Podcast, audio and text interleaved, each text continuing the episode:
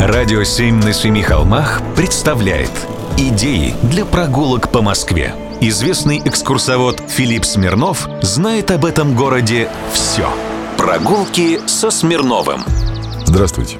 Есть в Москве два переулка. Большой и Малый Златоустинский.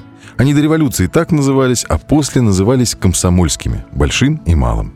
Название вернули в 1992 году, а с 1412 года здесь стоял один из древнейших московских монастырей – Златоустовский. В 1937 году обитель разорили. Физически от нее остались келейный корпус, стена монастырской ограды и декоративная башенка 1711 года постройки. Но это все не помешало властям города отметить территорию как достопримечательное место – и вопрос не только в том, что на месте монастыря было сделано огромное число археологических находок, которые сейчас представлены в витринах маленького краеведческого музея в келейном корпусе, а скорее в том, что наш с вами город похож на полимпсест.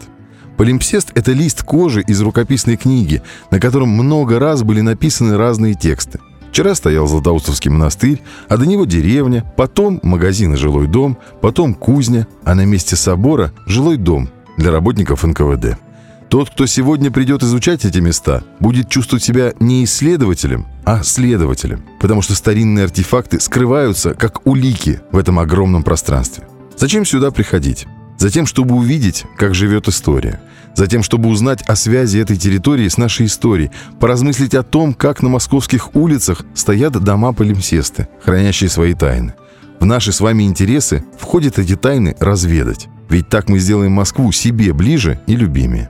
И особо хочу отметить энтузиазм своих коллег. Центр по изучению территории Златоустовского монастыря вырабатывает методологию краеведения 21 века. Мне кажется, что это очень важно. Как и прогулка в этих местах.